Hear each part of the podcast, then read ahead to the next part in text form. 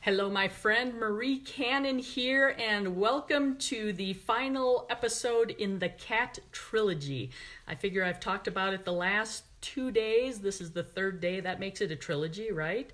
I think it works for me. Anyway, yesterday I introduced you to Fat Cat and the Boy. Fat Cat is a black and white female tuxedo cat, and the boy was a gray and white tiger stripe and we acquired them while we were living in Wisconsin in 1999.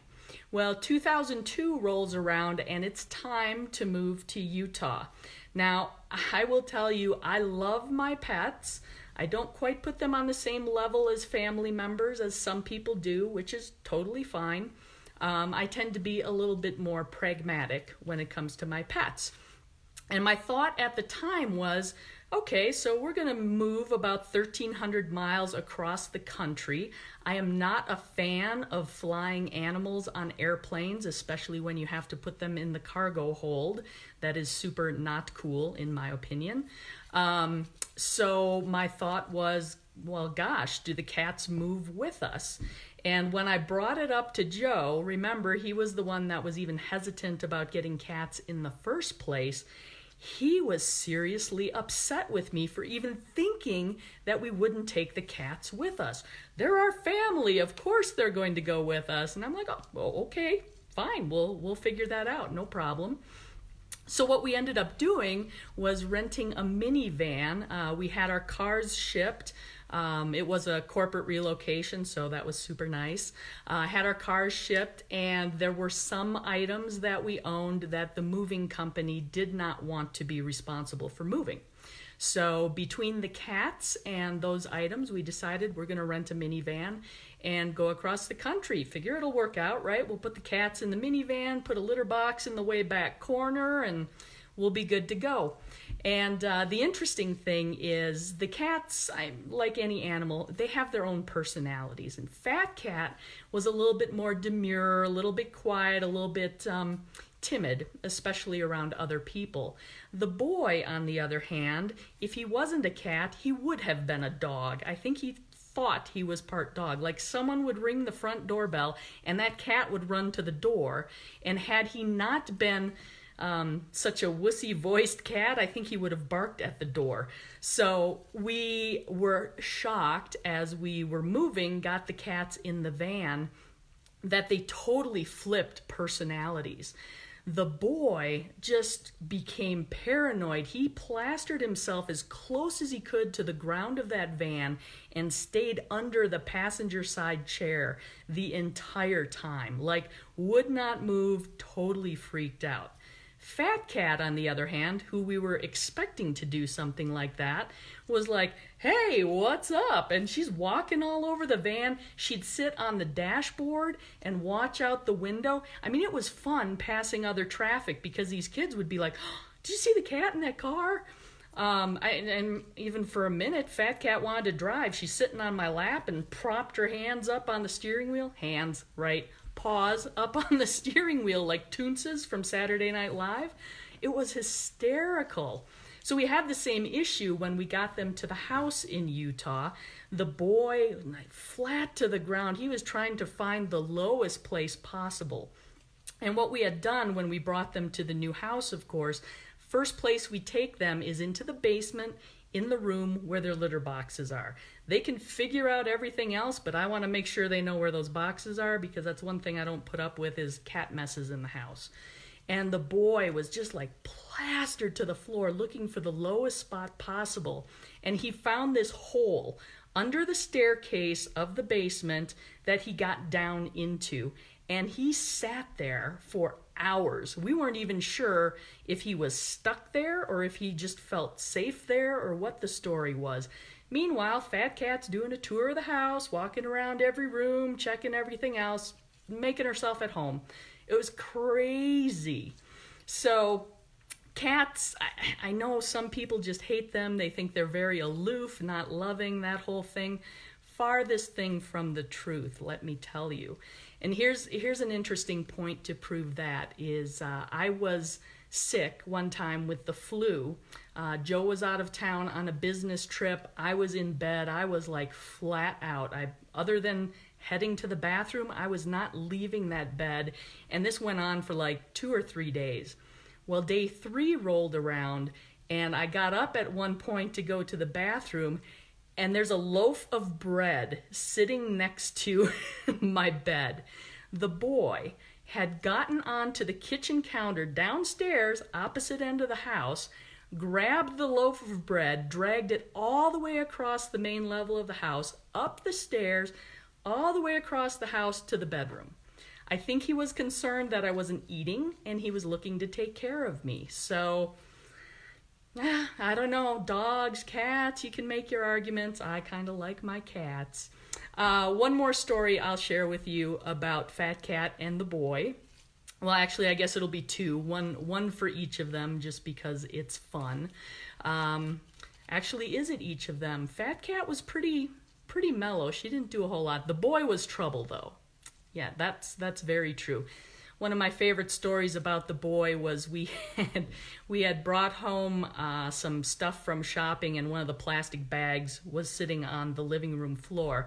And if you know anything about cats if you ever want to catch a cat put out a box or a bag the cat's got to go into them for whatever reason. Well the boy decided he needed to see what was in the bag which was nothing um, but in his exploring of the bag, he actually put his head through the handle of it. And when he went to move out of the bag, the bag moved with him, freaked him out. He jumps like three feet into the air and goes tearing across the house. And because he's tearing across the house, the bag is behind him, inflating, and looks like this big cape. And he's tearing back and forth across the house with his bag and literally fat cat was just sitting there looking at him like man boy you are an idiot. So that that was a good one.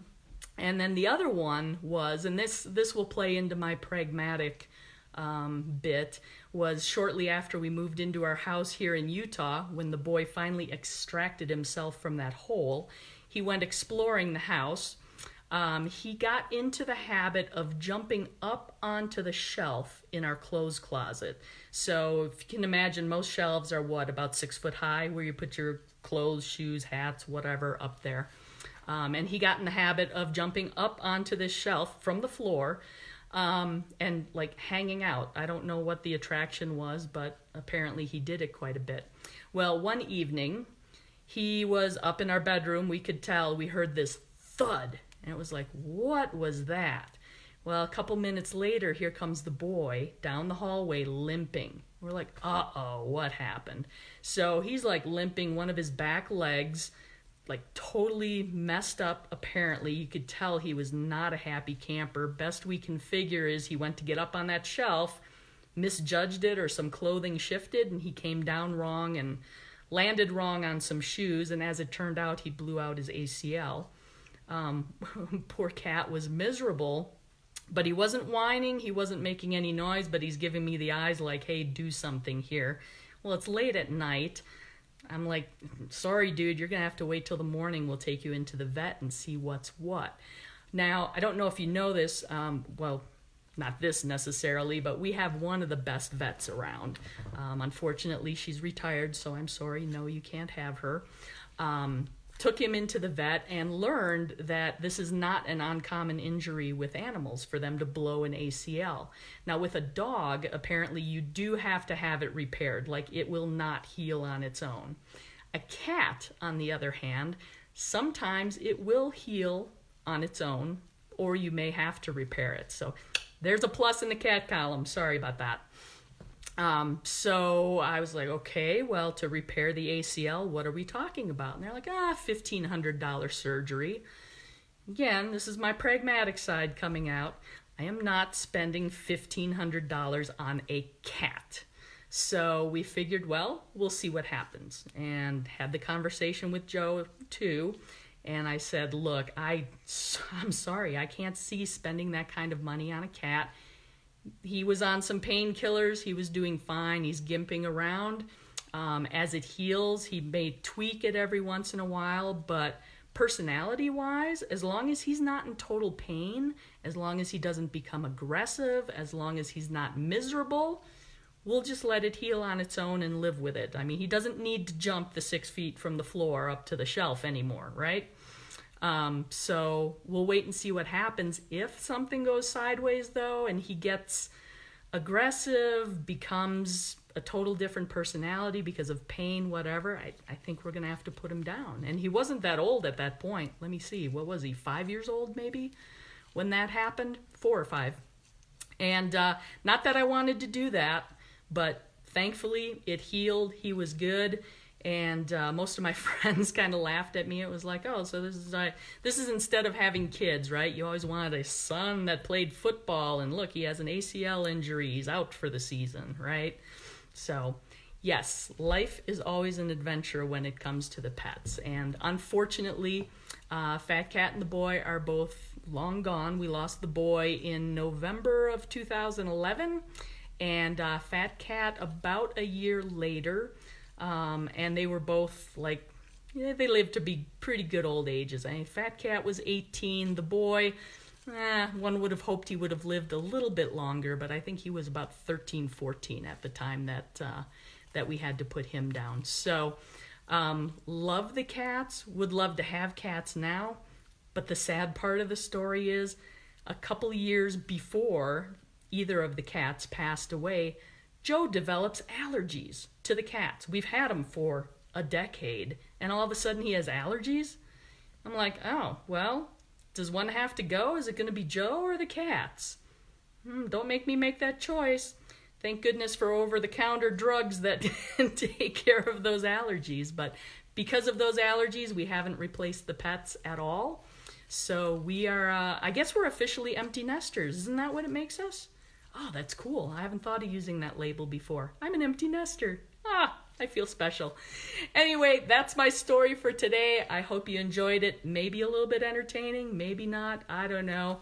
Let me know what you think. Love the comments. And uh, hey, if there are any topics you'd like to hear me talk about, uh, something that would maybe provide value to you rather than just the entertainment, happy to consider that as well. So, hope you have a great evening. Take care.